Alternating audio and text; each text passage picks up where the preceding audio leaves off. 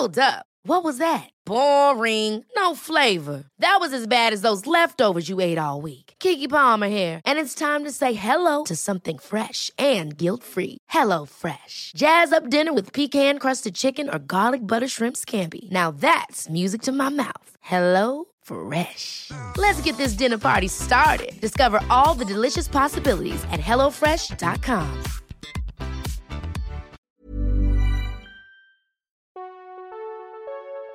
Hi, Kirbie. Hi, Sarah. Welcome, Welcome to to Los Los Angeles. Sarah, how are you? I'm doing good. Happy July. Oh my. Oh, wait, no. Well, I guess it's, yeah, I mean, J- June 30th, almost July. Well, I mean, it's 4th of July week, so halfway through the year, man. Can you believe it? I can't. I can't believe it. I can and I can't. Do we sound so old right now? Yeah. I feel like every episode we record, the intro sounds like this because every week feels like a year. I was talking to Juliet. Juliet, we have mentioned on the pod a variety of times, uh, as she is our friend, but also a publicist who we worked with when she was at Benefit. Now she reps House Labs and Wishful and uh, Beauty Counter, a lot of different brands. But uh, Jules, I was I was telling her I haven't seen Sarah in months, I know I've it's seen her. crazy. but I haven't seen her. And it's very upsetting to me. I know. It it really is, but it, it proves that if we ever had to be long distance, we would be okay. That's not going to happen. Nobody's leaving the city of Los Angeles. Get a clue. It's not happening. I was thinking, But what if there's too many cases Oh and we have to flee? where would we flee to? Hawaii. Let's go to Hawaii. Can we just like pod in Hawaii together? I feel like Hawaii wouldn't let anyone from LA. That's in. true. I wouldn't if I were them. Same. They're the good people there. Uh, I was talking to Patrick this weekend on a walk, and I was telling him, I think Sarah might have a big blowout one year old birthday party for her little BB instead of, you know, a, a shower and stuff because Patrick looks like I don't. he's why do like, I Why are you telling me? I'm, I'm like, Listen, just thinking ahead. A little BB creme. Gotta think about the little. BB creme. Smash Yeah. cake that looks like a little creme de la mer. Oh my god. My sister has been making cakes, like beautiful cakes. This is, has been her project during quarantine. So I will have her work on that. She definitely A little should. creme cake. Little creme cake. oh my gosh. So exciting. Oh my goodness. Well, we have some beauty news today. And before we actually get into that, uh, this week's episode, we have a twofer. We have two episodes again this week. You're welcome. So today's episode is all about sunscreen 101. This conversation with Minas Kazoulis, he is from Johnson & Johnson Consumer Inc. He is the scientific engagement director, just a really smart man.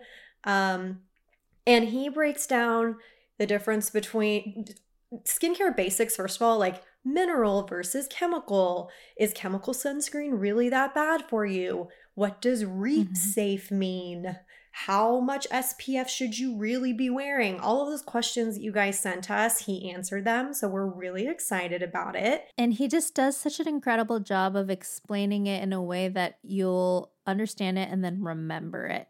Because I Yes. feel like obviously, you know, Kirbie and I are sun sunscreen stands. Um, but there are still things that like, you know, escape my memory or I just forget. And it was a really great refresher. Also learning Exactly. experience because he definitely talked about things that I didn't know. So Oh, 100%. So that's coming up later in the episode. And then on Friday, we have our sunscreen favorites. So we'll break down a few products that we love for our face, for our body, uh, some budget friendly products. I know that we love to talk about sunscreen, and sometimes y'all are like, $52 for a sunscreen.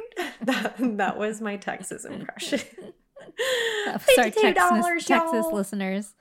Um, so yes, we understand, uh, especially the the sunscreens that are packaged as skincare. I mean, sunscreen is skincare, but you know, the the ones that include like lactic acid and things like Mhm. that, they're always a little bit of a higher price point, which I know some people are like, come on now. So Friday, we just wanted to break down some of our favorites uh, and talk about some terms that you may hear from time to time when referring to sunscreens that you may not be fam- familiar with, you may be familiar with, and we just want to break it all down for you guys. So, a big sunscreen week for us. One of my really good friends messaged me today and was like, Sarah, should I be wearing sunscreen? No, even she if I'm didn't. just no. working from home indoors? Yes, she asked me this. Mm-mm. Which means No. if she's asking me this, there's still a ton of people who are still not wearing sunscreen. So In our interview with Minas, I literally said that. I said, I have friends who are still texting me stuff like this. And I feel like that's why I'm losing my hair, but I can't be too sure. Uh, okay, let's get let's dive into some juicy beauty news. Oh, yes. Okay. So um, I want to break down something. We could have, I don't even know how to get into this, Sarah, because I, I, uh, this is something that people have been talking about. Yes, and I think a lot of people have been asking us questions about it, especially you because you know this person and you're very familiar also with just this world. Myself included, I was asking you questions. So I think it, it would serve everyone if you could lay down what was happening and explain to us exactly um, what went down last week. So this is about Susan Yara and Naturium, uh, her brand. This is what we know. I want to break down everything that has come out and what has transpired before we get into the conversation about it. So, Susan Yara, if you're not familiar with her, she is a prominent skincare influencer and the founder of Mixed Makeup on YouTube. She has over a million subscribers on this channel, and people really look to her as a skin influencer on the platform. Uh, she came out with a video last Sunday, so two Sundays ago, uh, on June 21st, and she announced that she was the founder of a brand called Naturium. This is a brand. Sarah, have you heard of Naturium or, or had you before this? No. It's a brand with a mastige price point. So products are between 16 and $26 and includes products like a retinol complex, a vitamin C super serum that includes retinol, hyaluronic acid, niacinamide, and salicylic acid. So they like to take a lot of uh, active ingredients and pair them together, which I think is really interesting. And I think we are going to see a lot more products like this coming out this year, especially I, with the intel Sarah and I have for future launches down the line. I agree. So, Susan had been promoting this brand on her channel and in her private Facebook group since February of this year. And she was offering discount codes to people who bought the products. And she just stated that she had heard about this brand because the brand sent her product through PR. Beauty Independent last Sunday reported in a piece on Naturium that the brand was set to make a million dollars this year. Wow, sorry, not a million, $10 million. Hello. That, that's a big difference. Yep. And uh you know, since their launch, mixed reports say some some people are saying the brand launched in February, some are saying it launched in October of 2019. I wasn't able to verify this, but obviously there's a dilemma here because if you've been promoting a brand since February and you are actually financially gaining and benefiting from this brand and you're not disclosing this relationship that's actually against the Federal Trade Commission's guidelines. And Sarah, you know this. A lot of times when we get products sent to us, it says, please thank mm-hmm. us for the gift. Make sure that it's known that you received this product complimentary of Yeah. the brand. Use this Yep. hashtag, tag us. This obviously caused a tizzy with a lot of people, including her followers and her fans, saying, Why would you lie to us? Why would you hide this? This feels really deceitful. This feels like, you know, it feels smarmy. It feels um, greedy. And she said that she didn't share that she was associated with Naturium so that she could get authentic feedback about the brand. She didn't want to just be an influencer brand, which I totally respect because honestly, at this point she is an influencer. I know her background is in journalism and things like that but she is influencing people to buy products and and she is in the beauty independent article where this was reported she said you know that's kind of a foreign word to me. I don't consider myself an influencer. I really have this journalistic uh, you know idea of myself just like i do just like you do sarah. And so I relate to her on that level. We t- and we talked about we talk about this extensively. I feel like on the pod, just how there are too many influencer backed brands, and how if you are an influencer, don't do it because you automatically it's kind of just you sort of unless you're creating something that is super super innovative, then it's like you just automatically get a bad rep because you're like, oh, we don't need another brand. So I get why she decided in her mind that this could be a good decision for her. Totally, and to get honest feedback. But the issue lies in that she knowingly promoted the brand while financially benefiting from it without disclosing this relationship. And she actually made an, a follow up apology video a couple days later where things got a little confusing for me personally. And she said, she stated, she basically stated that she didn't formally sign a contract to be a brand founder until this month, June. So the brand launched in February. She didn't sign on to be a part of the brand until June, yet she's claiming that she's a brand founder. I don't know. This is such a loaded thing that's, I mean, I don't even know how to describe this like catastrophe, like drama. There's so many elements to it. And, and uh, Sarah, I'm, I know Susan. Right. You know Susan. I know Susan a little bit better. Uh, if you guys don't know this, Susan had my job at Pop Sugar before I did. She was the on camera beauty reporter and producer, and she left. I think she was at the company maybe a year, and then I came in. In my humble opinion, at best, she kind of looks she looks disingenuous mm-hmm.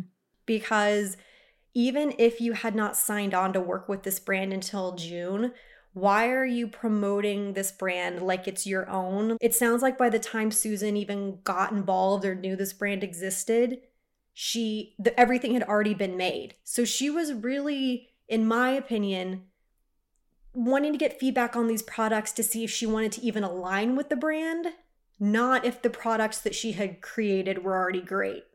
You know what I mean? Totally. Totally.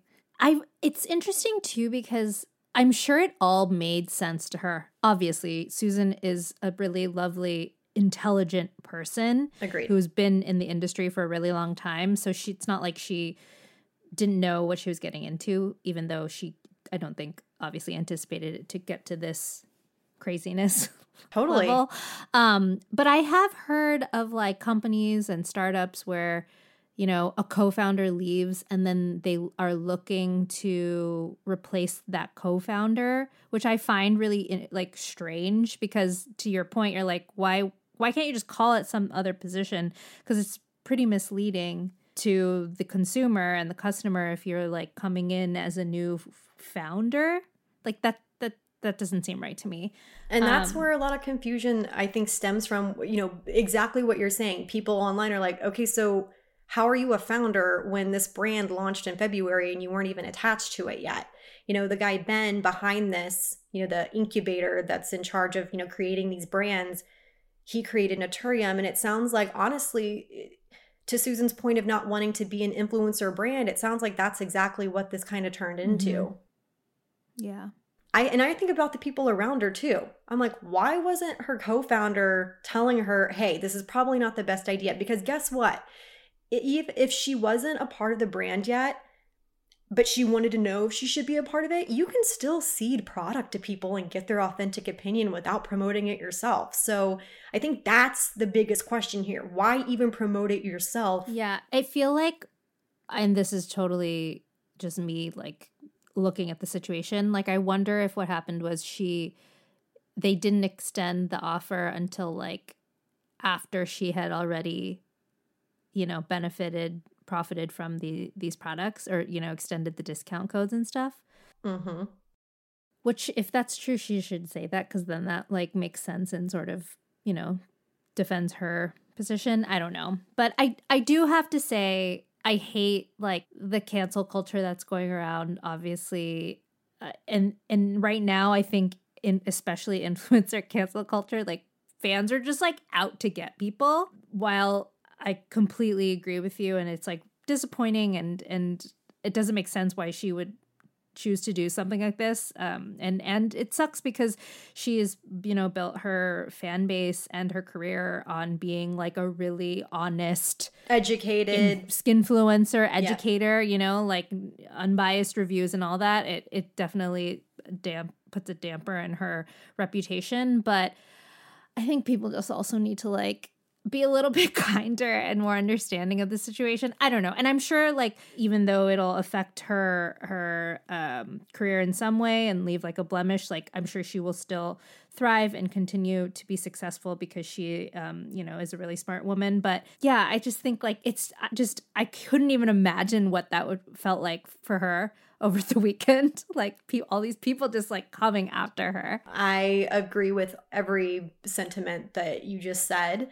And I honestly feel that she will recover from this and move forward. She's an incredibly smart businesswoman. I mean, she she launched mixed makeup on her own and was able to build it to a million subscribers in a pretty great amount of time and and has her own like production house essentially so she's a very smart businesswoman. I wish that she would have consulted like it just felt like nobody was looking out for her mm-hmm. when it comes to brand partnerships especially like this it's like where uh, you know her co-founder and and the group that wanted her to be a part of the company like where are they saying hey listen you know i wouldn't promote this brand just yet if you're considering joining our team or or think or even just like friends in the space like if i if this ever happened to me and i talked to you about it you'd be like what what are you doing totally it's all about disclosure like there are brands that I definitely talk about on this podcast because I love them. And from that, it has resulted in brand partnerships, which great. I'm always going to disclose, like, by the way, guys, I do have a current campaign running with this brand. Overall, that's the situation please exercise some kindness. I, I, while I agree with Sarah, you can be upset about this, especially if you were a die-hard fan, are a die-hard fan, and you feel maybe this was misleading. There is a respectful way to go about this. Some of the stuff that I've seen be said to her is is wrong. Um, mm-hmm. and I feel just really unfortunate that people have yeah. to hit low, especially when somebody's going through something like this. So that's drama news. Now, new launch yes. news. Launch news. Woo! I'm gonna sneeze. Hold on. I'm like trying to look at a light. Sorry. Okay. I look like a crazy person. Uh, okay. Did you? Is it gone? I think it's gone. It's past. Okay. We have some news for all you Glossier fans out there. I feel like it's been a minute since they've released something, right? Yeah, Glossier. What do what do uh, Glossier fans call themselves? Glossies? There is a word, but I don't know what it is. I don't know. I can't remember. We should know. Anyways, so Glossier is launching a new priming moisturizer. Interesting. Yes, which I have to say and and we've talked about this before. Like I have I'm not a huge uh, fan of Glossier skincare products. Same. But I did really like that thick moisturizer cream that they came out with a long, long time ago. But this one is a lighter gel cream. Okay. And I think that they are launching it for summer because obviously in the summer you are looking for something a little bit lighter. Yeah. So it is, yeah, an oil control gel cream. It's meant to be super lightweight, absorb really quickly into the skin, and act as a primer underneath your makeup. Um, so help, you know, your foundation. For those of you who are still wearing foundation right now, go on smoother. or concealer, all over concealer, concealer app, you know? Yes. Yes, you're right. So it launches um today, June 30th, and it is $25 and it comes in a little tube. Um, Kirbie and I haven't tried this product yet. It looks like it is on the like more sheer side. Okay. You're watching me like do this on my hand, but I literally have nothing on my hand. She's swatching on her hand and there's nothing to swatch. It's great. Love that. Here's my pretend swatch. I mean, maybe that's what it looks like when you put it on. It's just like invisible. Yeah, yeah. I feel personally we're going to see more brands launching moisturizers disguised as primers because people I think just want a step. They want that priming step and they feel like moisturizer is just moisturizer. I want a primer. Like I I I keep telling people they don't need primers, but that's Totally. why I liked the the Lawless primer fr- that I described last week because it is a moisturizer and it really did help with redness in my skin. So it's like, okay, I can be on board with that because it truly is a skincare product in my opinion. It's not just for under makeup. Does it have like Totally. silicone or anything? Or silicones? No. no silicones. It does not. It does not. Yeah. Think that if you are the type of person who, the type of person that wears makeup, I keep saying that because we're in, in the pandemic right now. I think if you're looking for a uh, moisturizer to wear underneath makeup, I think that this is a good one because it is lighter, because it absorbs quickly, um, because it's oil free, and I and it does not have the silicone, so you don't have to worry about that and worry about your makeup blending on your skin. But um, I think that this is definitely like a daytime moisturizer, and you should use something you know more substantial for the evening, especially if you have dry skin. Um, but I think it's uh, a good step for uh, Glossier because they haven't come out with anything, and people really, really love their moisturizers like me. So I'm excited to try it. What happened to Glossier Play? What I happened? think they just let it die that that is just truly remarkable to me. They're the because it's also. I think I stopped following them, and then I checked their Instagram account like months ago, and it was private. I just that was so weird. I I understood kind of why they made a separate brand, but uh, you you make Yeah, makeup, just make it a part of the original line. They just did such a good job with like branding and hyping it up. And then the product just was dis- uh, disappointing. Yeah, unfortunately. I don't think the Glossier girl necessarily wants those types of just- products anyways. unfortunately were not good like they were not quality products even you know that reflected the br- i don't know anyways excited about this moisturizers Okay, so it launches today, June 30th. yes Excellent. There's another launch today, and it's from Kosas. And people were speculating what they thought it might be. And as it turns out, it is not a sunscreen, it is a deodorant. it's a really cute deodorant Guys, this is maybe the cutest deodorant I've ever seen. I'm not Which- kidding. is not surprising because sheena is all about the design I mean, okay, so I'm reading the email right here. It, it was embargoed until today because that's when it's launching. It's called, it's their first ever body product, first of all, which I think is really interesting that they went with deodorant instead of maybe like sunscreen body serum or moisturizer or sunscreen or something like that. So it's called the Chemistry AHA Serum Deodorant. Let me tell you one thing. I, when I saw AHA in the the title title name of this product, I was like, sign me up. Because I've been using alpha hydroxy acids on my armpits in Quar, and it's really been going well for me. I'm not kidding. no totally i've been exfoliating my pits in the shower a few times a week It's like very sexual. I really enjoy doing it. And I'll take like glycolic acid and literally just rub it all up in my underarm area. I'll even use apple cider vinegar and just like get in there and woo, little a little action for my pits. Loving it. Anyways, I need this for so apparently after you have a baby, your pits get darker where you have like creases, if you know what I'm saying. oh, we're gonna have to take you to get laser hair removal for that. Oh my god, I'm gonna need everything. We're gonna help you.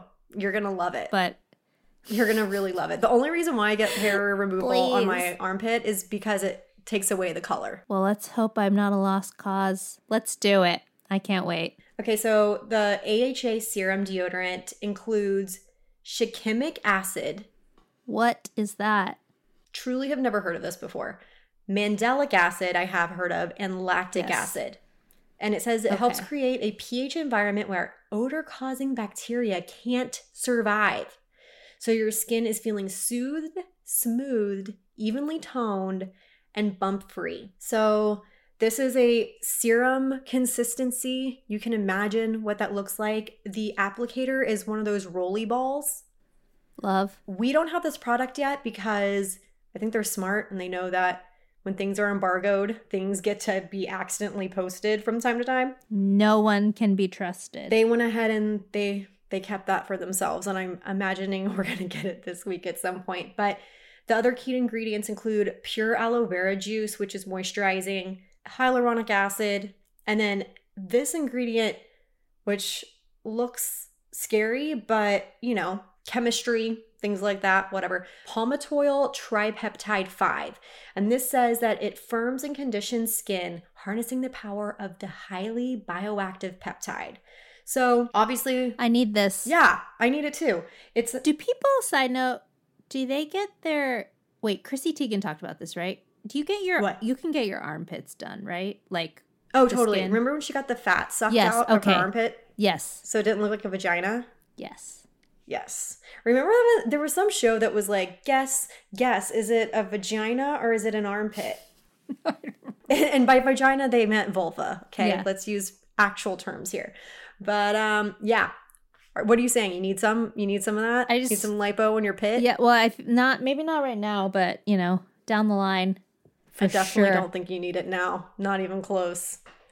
I could definitely go for some. It's this little pocket right here, which I that, actually does look like a vulva. No, but the- that does look like my naked vulva right But there. But I'm also talking about the actual like skin in the pit. Hello, Sarah. How are you? Making my armpit Sarah. This is why people, when they leave us reviews, are like, when I first heard this podcast, they were just laughing the whole time. like, yep, we were. You've We been just laughed the whole listening.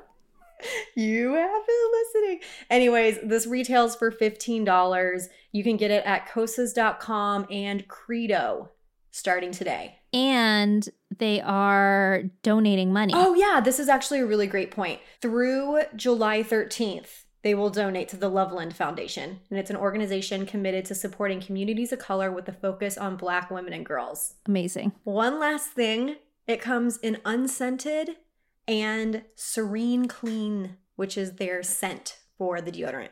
So you Oh. can pick. I wonder what Serene Clean smells like. Does it say? No. Well, I guess we'll just have to smell it and let you guys know. I'm excited. Get on my pits. Get on my pits. Okay, last thing I, I kind of wanted to bring up before we get into the interview with Minas. Did you hear that Kim Kardashian sold like stake in her company, KKW Beauty, to Coty? No, I just heard that she's a redhead now. She's a redhead.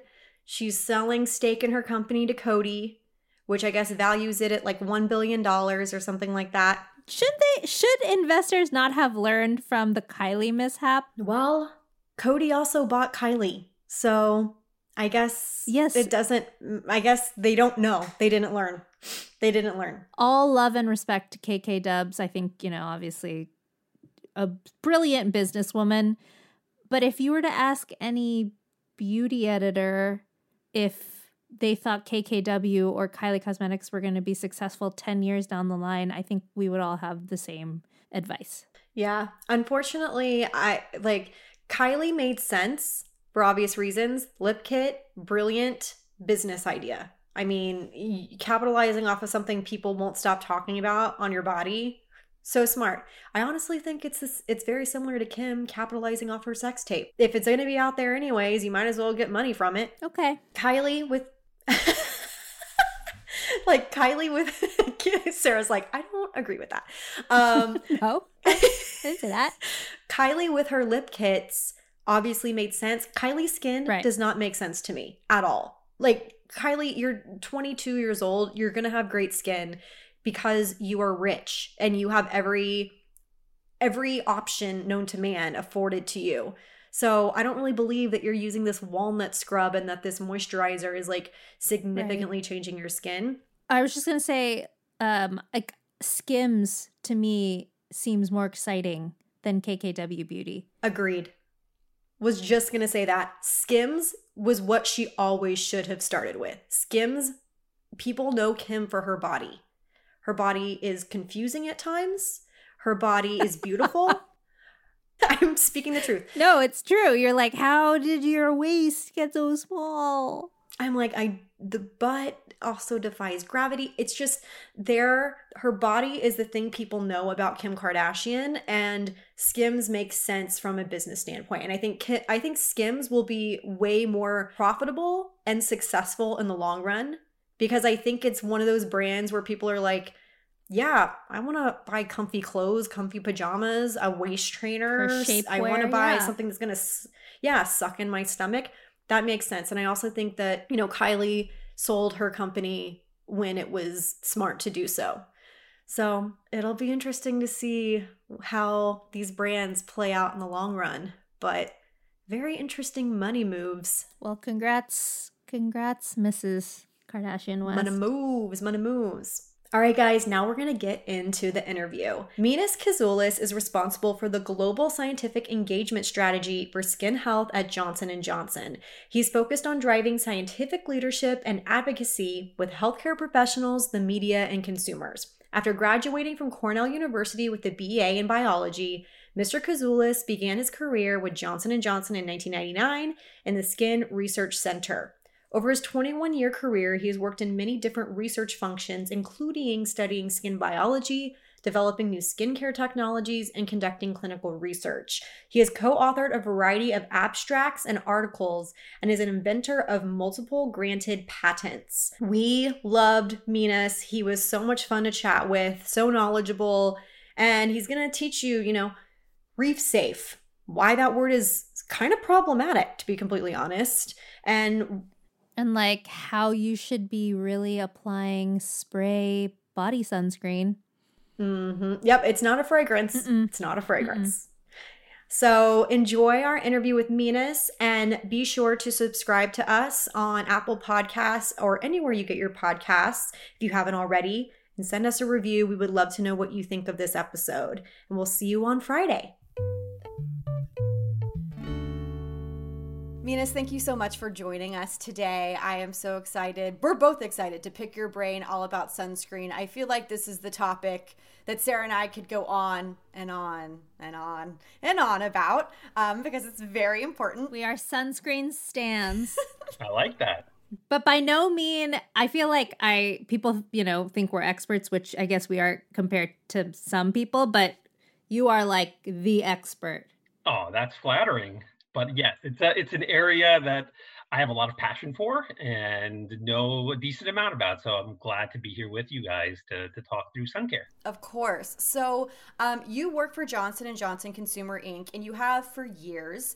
Uh, so before we get into the nitty gritty of what we need to know about SPF and sun care, can you discuss the research and innovation that goes into Johnson and Johnson brands? And guys, this is not a sponsored thing. I know this sounds sponsored, but I think it really is important to ask like about the research that goes into why Johnson and Johnson creates the sun care products that they do. Yeah, thank you for that. Um, and and people might not realize uh, Johnson Johnson Consumer Health. We we make brands like Neutrogena, Aveeno, uh, Exuviance, and Neostrata. Um, science is at the core of what we do. So we study the skin at its most fundamental level, at a cellular level, in the lab, really trying to understand all the ins and outs of the skin, but then also take a lot of that research um, to the clinic, right? We actually do studies with uh, consumers, with different subjects and patients, depending on what they're looking for.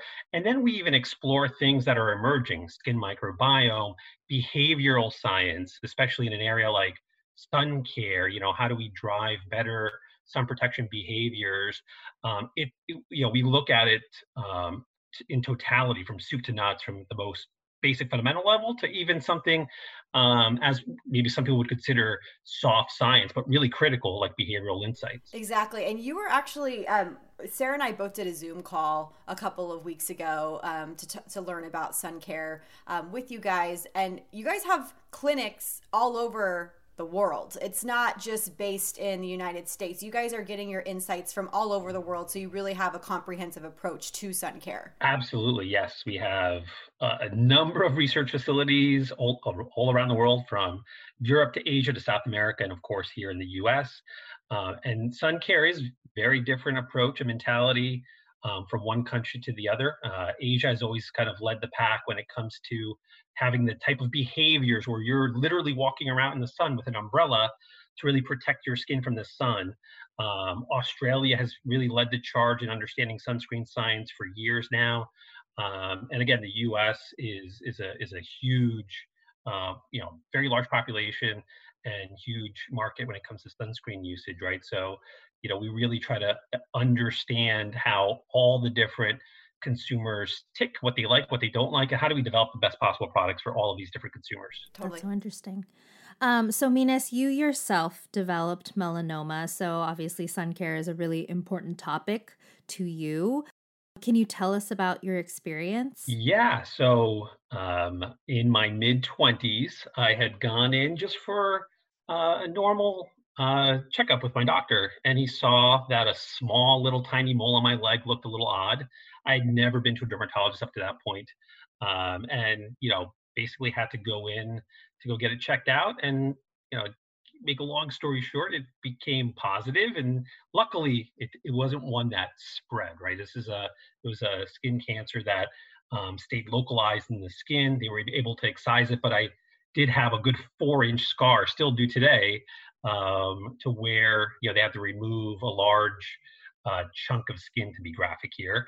Um, and to be honest, I thought I was immune to this, right? Because and many of us all do.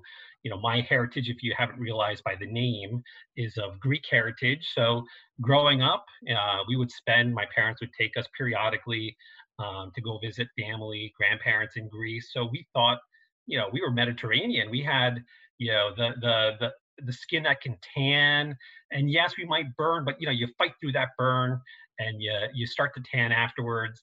Um, and so I think we were all shocked, you know, that all of a sudden at you know 25, 26 years old, you know, I had skin cancer.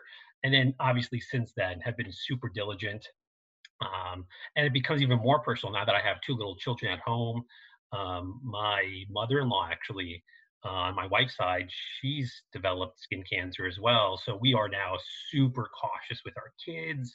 You know, I can't you know talk about the virtues of sun protection uh, enough with with anyone who wants to listen so again i'm glad here that we could have this discussion and, and talk a little bit about my experience and also you know what people need to do to really protect themselves yeah exactly i have a question quickly just how often are you now seeing the dermatologist for a skin checkup oh i think for the last 15 years now i've been going twice a year uh, just to get skin checks and just to again nothing since then, right? So that's that's the the I guess the public service announcement is be diligent, be proactive, um, and and you can you know prevent uh, you know skin cancer in many ways. So exactly, and and, and that that's ex- exactly it. It is preventable if you take charge and take action over protecting your body and your your face. So we're isolated currently. Uh, yeah, that's why we're doing this via Zoom. And people aren't actually able to get to their dermatologist to do skin checks. And we have dermatologists on the show a lot. And um, one of our favorites, Dr. Samolitis, is like, I'm taking telemedicine appointments, but one thing I can't do is you know, do a skin check via telemedicine. Can we talk about kind of the ABCDs. What should people look for uh, on their own bodies, and what should they be concerned about? As any doctor would, any dermatologist would tell you, um, and for that matter, you can all go on to websites like AAD.org. It's the American Academy of Dermatology's website, and there's they have a great public uh, forum there where they have a lot of great information. Uh, but you referenced the ABCDs. Um, that acronym basically comes about with looking at the, the, the various moles. So A stands for asymmetry. So if a if a mole looks uh, like it's not circular, it has an odd shape. You know that could be something that you'd want to follow up with a dermatologist.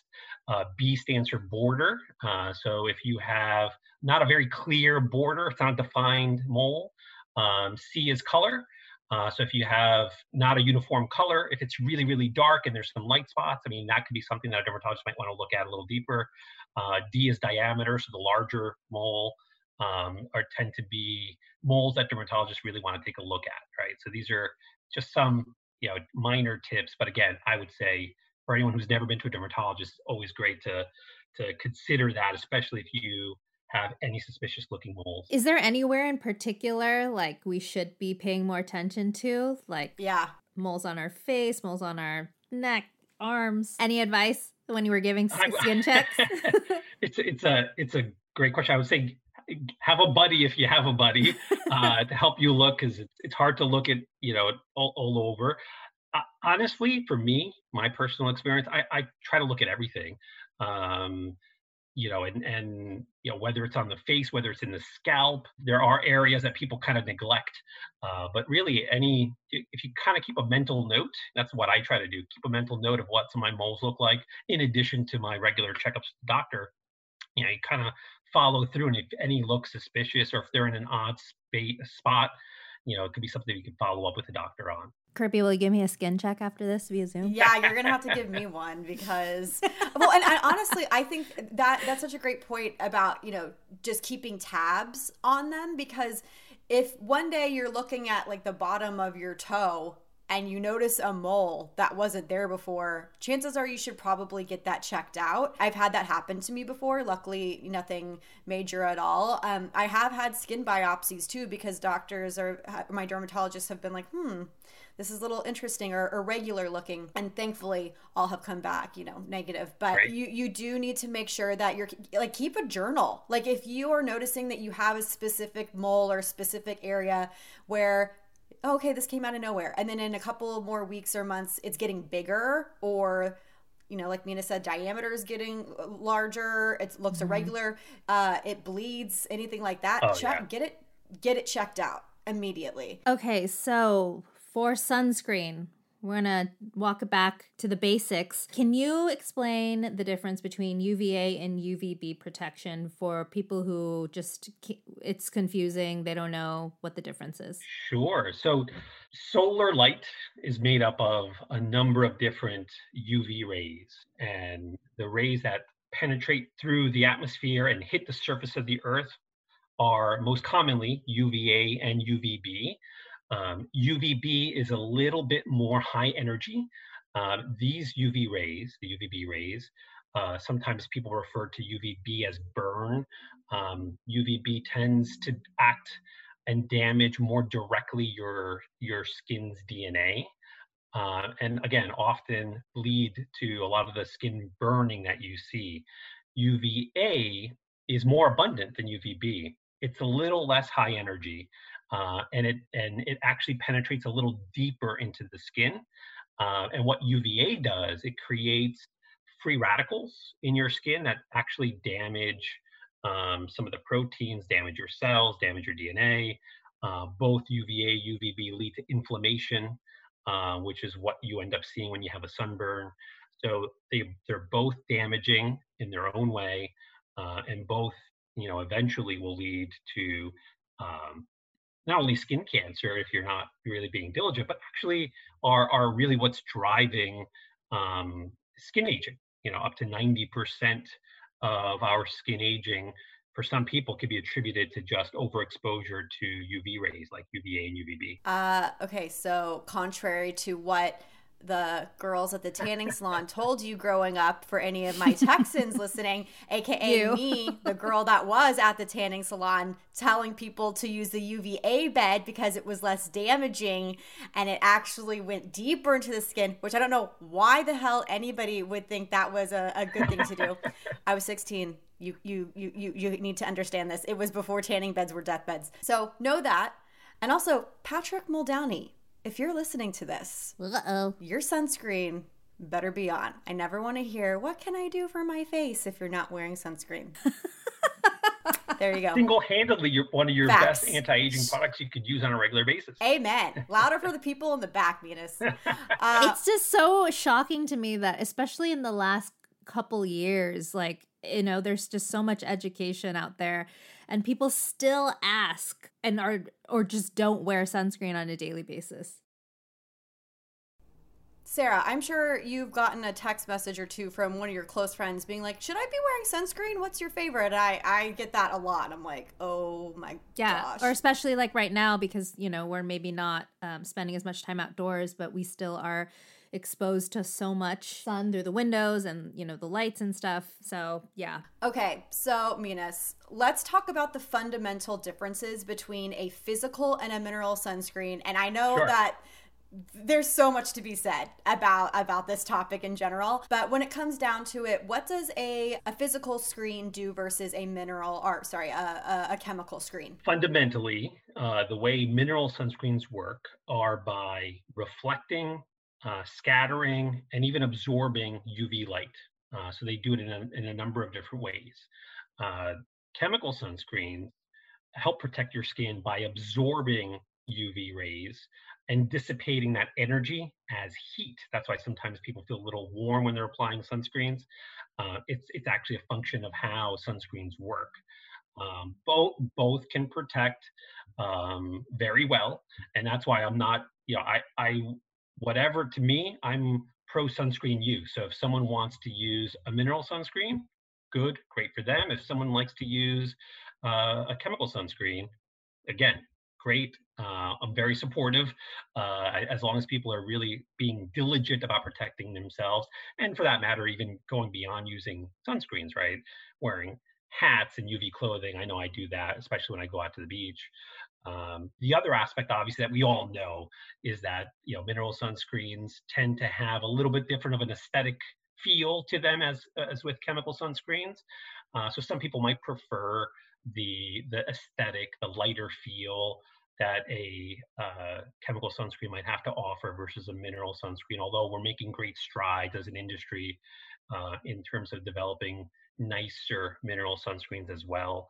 Um, chemical sunscreens also tend to offer more comprehensive protection, especially for someone like me with my history. I tend to want to use some of the higher SPF products just to really ensure I'm getting the best possible protection. Um, and so you could do that easy, more easier with uh, the chemical sunscreen options. So again, there's so many options out there, different forms, different kinds of uh, sunscreen formulations.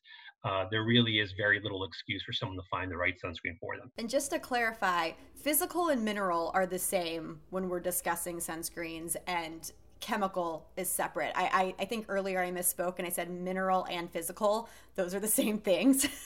so the two categories are chemical and then mineral or physical screens. Uh, Minas, I'm actually curious in the industry, is there any talk about changing the term chemical sunscreen?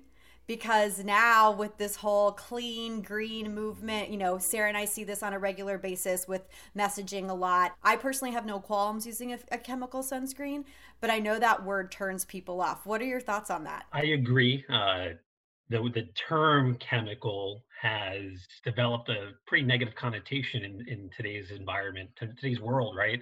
And the reality is everything we are all made up of chemicals. There's the this entire science called chemistry, um, and and and you know, ironically, um, when it comes to actual chemistry and the terminology we use, the ingredients that we call chemical sunscreens are actually organic materials, and uh, mineral sunscreens are inorganic materials. So to further complicate, there are these scientific chemistry terms we use. There are some of the uh, you know more consumer friendly vernacular that has been adopted, and then you have some old terms like physical. And that the reason that became popular years ago is because if you think about 1980s lifeguards wearing you know the the zinc oxide white uh, pasty sunscreen you know yes that worked by reflecting and almost acted like a physical blocker and that's why you had that terminology. Um, so there's a lot of opportunity, to say the least, to really better educate and clarify the entire sunscreen category for your listeners and beyond. Okay, so our next question is if, you know, you're out and about and you have, you know, your full face of makeup on, you want to reapply your sunscreen, what would you recommend is the best way to do that? I know um, Kim Kardashian recently shared on her Instagram stories like a, a spray SPF that she recently discovered and swears by. So is she wrong? Is she right? Uh, it, it's. Po- I mean, there are a lot of different products out there, so it's possible. I would say my, I think, best advice would be find a, a sunscreen that you really, really protects in a comprehensive way layer that on first, um, and then apply your sunscreen. I mean, sorry, your your makeup afterward. If you want to have a touch up, yeah, there are products out there, right? So, you know, for example, we have a a Neutrogena Ultra Sheer Face Mist. It's an SPF 55, and that's really lightweight. It's oil free. It's dry to the touch. You know, a little bit of that to help apply in some of the areas where maybe you think your original, let's say, morning application is starting to fade would help. Got it. If you are looking for an SPF, and this was actually a, a requested question, um, is it effective to use a moisturizer with an SPF, or should you separate your moisturizer from your SPF? Oh my God, I feel like this question gets asked so much because people are so lazy. They like don't want to apply both, so they're like, "Can we just do? Can we do the combo?" It's, it's uh, it's a really good question actually, and I'm not surprised that there's it comes up quite a bit. Um, I, to be honest, I think it really does depend on what type of product you're using. So, uh, a facial moisturizer with SPF um, is really designed to be more of a moisturizer, typically, um, with the added benefit of having SPF protection. Um, and so, you're you're designing a product really for you know easy application, light feel, um, compared to, let's say, a more traditional recreational sunscreen that is specifically developed to be a sun protection product, right? So, the, what the most common differences I would say are the more of the recreational sunscreens have um, film formers and polymers, ingredients that help keep the sunscreen locked in place um, and aren't going to wear as much. They have more wet uh, sorry, uh, water and uh, sweat resistance. So uh, the, the best advice I could give you is it really does depend on the type of activities you're planning for the day. Um, what level of sun exposure do you really anticipate? Um, so if you really think you're going to go out for, uh, you know, like a, a, a late morning run or you know going to do some more physical activity or going to be outdoors a little more especially if you're living out in southern california for example you might want to use you know an actual dedicated sunscreen product. Um, you know if you're if you're going to have some incidental exposure to the sun you know hopefully you have the right moisturizer and that could be adequate just to get that little bit of protection that you need to get through part of your day. So Kirbie and I talk about this all the time, especially with, you know, so many brands coming out with sunscreens. We have a standard, you know, Kirbie and I love an SPF 50 for our face. We'll use an SPF 35. But what's like the minimum amount of SPF we should be looking for and using? Ah, great question. So there is a little bit of a difference in, of opinion on this. I think you know some some people believe just pro sunscreen. If you're going to use an SP, even as low as an SPF 15, that should be just just adequate enough to get some basic protection. I'm personally a fan of the American Academy of Dermatology's recommendation, which typically states use an SPF 30 and above. Uh, the best advice I could give is to really, really you know look at how you think you're going to be spending your day and what type of sun exposure you're going to have right? One thing i know i do i have my apple watch and on there i have one of the dials is is looking at the uv index which for anyone listening if you, if you don't track the uv index you know it's a good good tip good habit to get into. All our weather apps for the most part have that feature where you could see what the UV index is for a given day or a given period of the day. Um, and so the higher the UV index, the more intense the UV the UV exposure is at that moment in time. So um, you know the, the the level of sunscreen um, is going to dictate. I mean, sorry, the level of UV intensity is going to dictate in many ways the type of sunscreen you should use. Um, I know for me, I, I have sunscreens from as low as SPF 30 in my house all the way up to an SPF 100. Um, sprays, sticks, lotions, because depending on the type of activity I'm gonna, um, you know, and experience, I'm gonna, you know, determine what might be that right sunscreen to use. So, uh, again, no easy answer other than have a couple of options, and depending on what you're doing, if you're out on the beach, definitely go for something a little higher to get that added level of protection. You know what I recently noticed, and she's totally going to go off because I'm going to say her name. But when you ask Alexa what the weather is for today, go off. Uh, going off? she's going to start. To... ignoring you. No, she's not going off. She'll ask if you want to hear what the UV index is too, which I think is something new and great. That is great. I don't think that yeah enough people are aware that that matters. You know. And I, I, I love the idea of having a, a sunscreen wardrobe. I put mine on just as a part of my skincare routine. But if I know I'm going to the park to do a workout these days, I'll take like a um, the invisible physical defense and rub it on my melasma area that's a little bit more prominent just to like have an extra layer of protection and that's i think like spf 50 and i i um, kind of side more with the uh, American Academy of Dermatology and that I was always like SPF 30 is fine. And I think I actually talked to you about this, Minas. I said, you know, isn't SPF 30 enough? It's like 97% effective in blocking UV rays and 50% or uh, and and SPF 50 is 98%. Like what's the big difference if it's just like a 1 percentage point?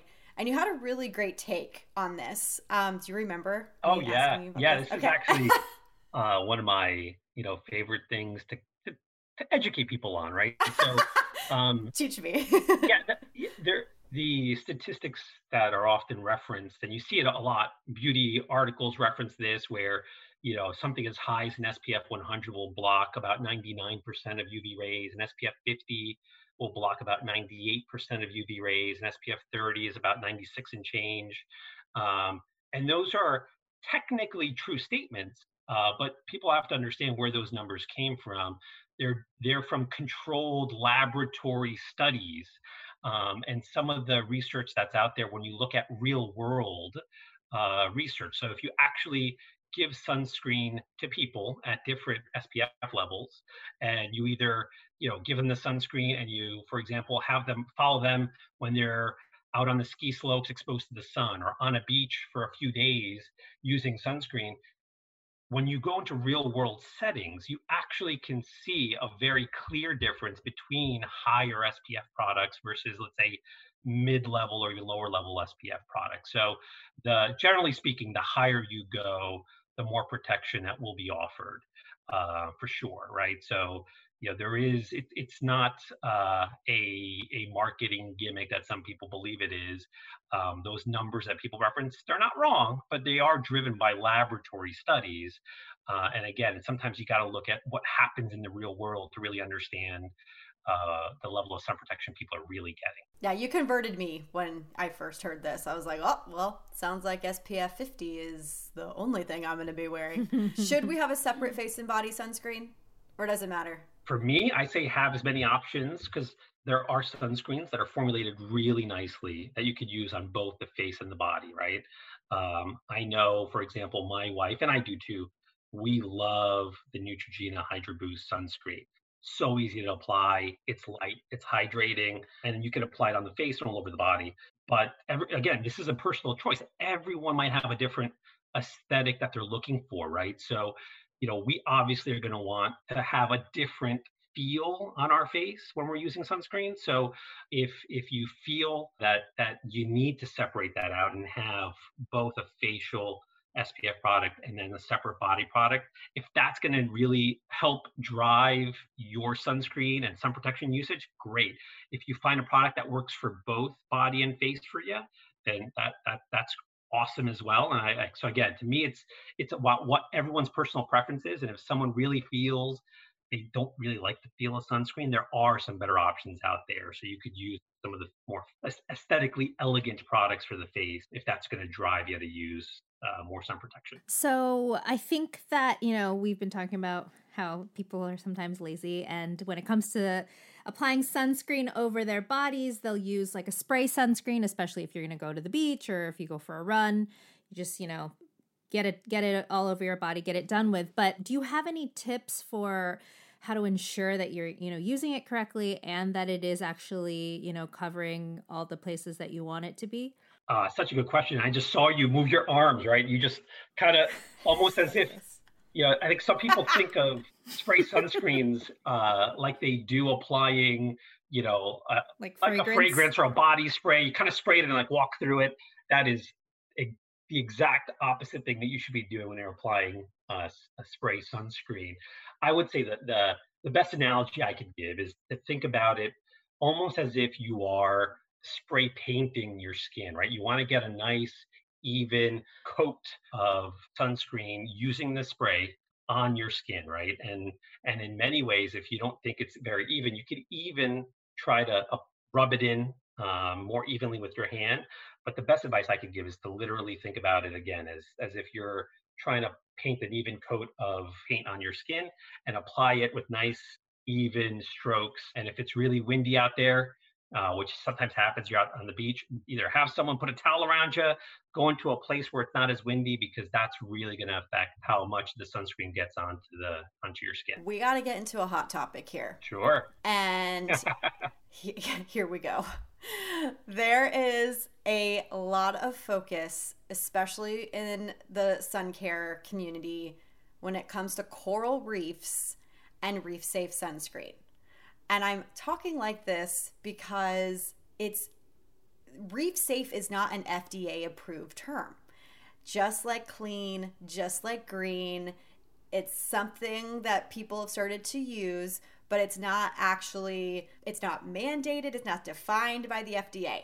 So, can you explain the background regarding the terminology reef safe and what we should know before deciding to not purchase a sunscreen because it's not deemed quote unquote reef safe? Yeah, it's a it's a really good question. I think like listen, this is all stemming from what we all want to do, right? We all want to find ways to help preserve our environment. And, and what better way to do that than preserving coral reefs, right? Um, you know, the, anyone who's either snorkeled or swam and, and, and took dives down by coral reefs, it's really a, mag- a magnificent setting. Uh, and you know, obviously, over the past few years, there's been some research um, that has implicated um, specific chemical ingredients to potentially having an impact on coral reef. You know, the side note I would give to everyone is that more research is coming out, and and some of those original studies, there seems to be some conflict uh, in the research community in terms of what uh, what some of the original data look like. Um, but but that's the point of research, right? The whole point of scientific discovery is to have more people do research in this space to better understand what this looks like.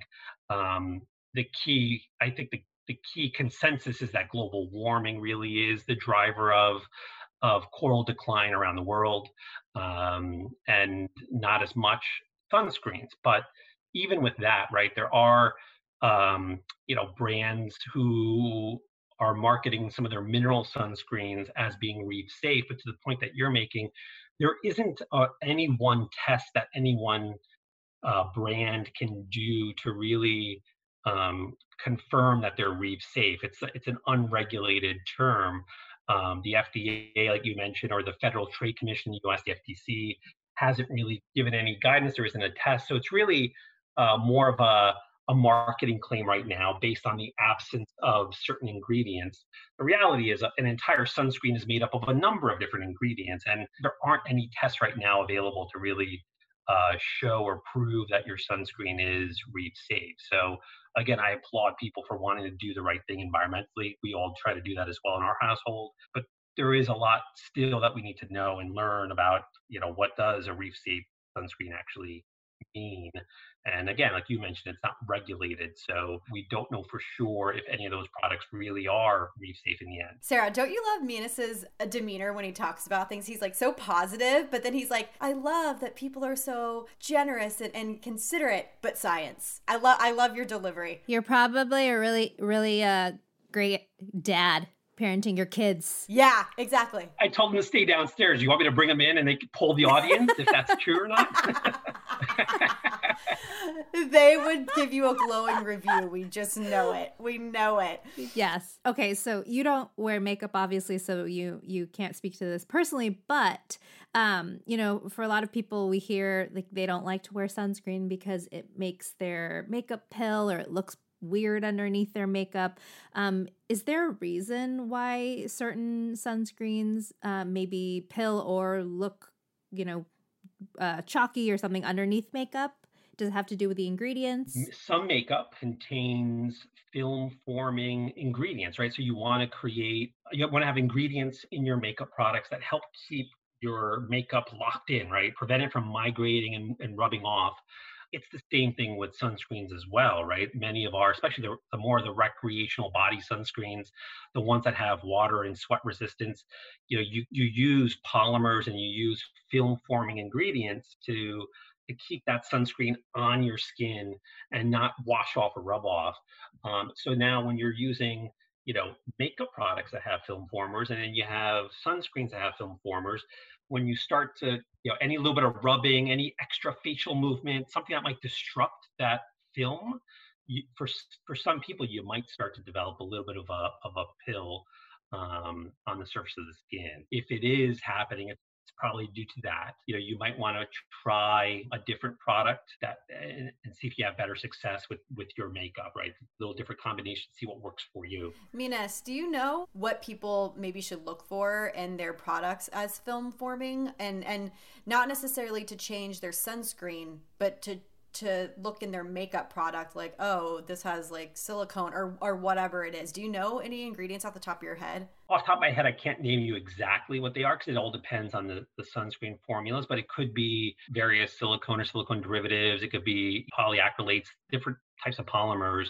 But to be honest every product's going to be a little different and there's so many different ingredients available when you formulate these products. So it could vary from brand to brand product to product. Got it. Okay we've we've reached the end of the road. How? we had so many questions for you. Sarah and I were like, "Oh, are we going to get through all of these?" And we did. We'll have to do, we'll do part, part two. two. Woohoo! Yes. I would love that. okay, so let's talk about people with sensitive skin. I get this a lot. I, I want to wear sunscreen, but I feel like my skin rejects it. Um, I, I get irritated. What advice do you have when it comes to using certain sunscreens? Obviously, you said you've really um, reiterated throughout this entire podcast find something that works for you and makes you want to wear it. But what happens when you're trying different products and they keep producing the same result with irritation? That is not an uncommon question, right? I think more and more people really believe their skin is sensitive. I think in the US, about 60% of the population um, feels that their skin is sensitive, right? And I and I usually fit in that bucket as well. Um, and I would say for those who feel that sunscreens tend to be a little, let's say, irritating, or they haven't found the right product, that's where you really can try some of the different mineral sunscreen options that are out there. The mineral sunscreens are really great option for sensitive skin. Again, the one thing people have to recognize too is there could be some variability even from one mineral sunscreen to the next because a product, as I've mentioned before, is made up of a, a number of different ingredients. So there could be some other ingredient in your sunscreen product, your facial moisturizer or your your body sunscreen that could be causing that irritation. It could be something as simple as a fragrance. It could be some other component. So don't give up just yet. It's not always necessarily the sunscreen, but if you really do think it's a sunscreen ingredient, try those mineral options that are out there. Thank you, Minas. That was we we done. yeah done. Fiend. Mic drop. Minas, you're so great. Thank you so, so much for being a resource for us. We, like we said earlier, talk about sunscreen a lot. And so we're so excited to have you, the true expert, on this episode to kind of break it down for everybody. If people want to learn more about sun protection and sun care, where should we send them? I would say some of my personal favorites where people could go, places like the American Academy's website, so uh, dermatology, so the AAD.org. Skin Cancer Foundation has a lot of great information about not only skin cancer, but sun protection. Uh, and then even on our Neutrogena.com website, we have some really great resources about science of sunscreens, sun protection 101. Um, so those are definitely right off the top of my head, a couple great options for people go and, and learn a lot more about the topic. Thank you so much for listening to this week's episode. If you enjoy our podcast, please rate us on Apple Podcasts, give us a five star review, and leave us a review. We love reading your reviews. You can also find us on Instagram and Twitter at Gloss Angeles Pod, and look us up on Facebook and join our amazing Facebook group. We have an amazing testimonial from somebody on our Instagram page right now of a woman who completely transformed her skin listening to the pod. It warms our little hearts. You guys will hear from us next week. Bye. Woohoo!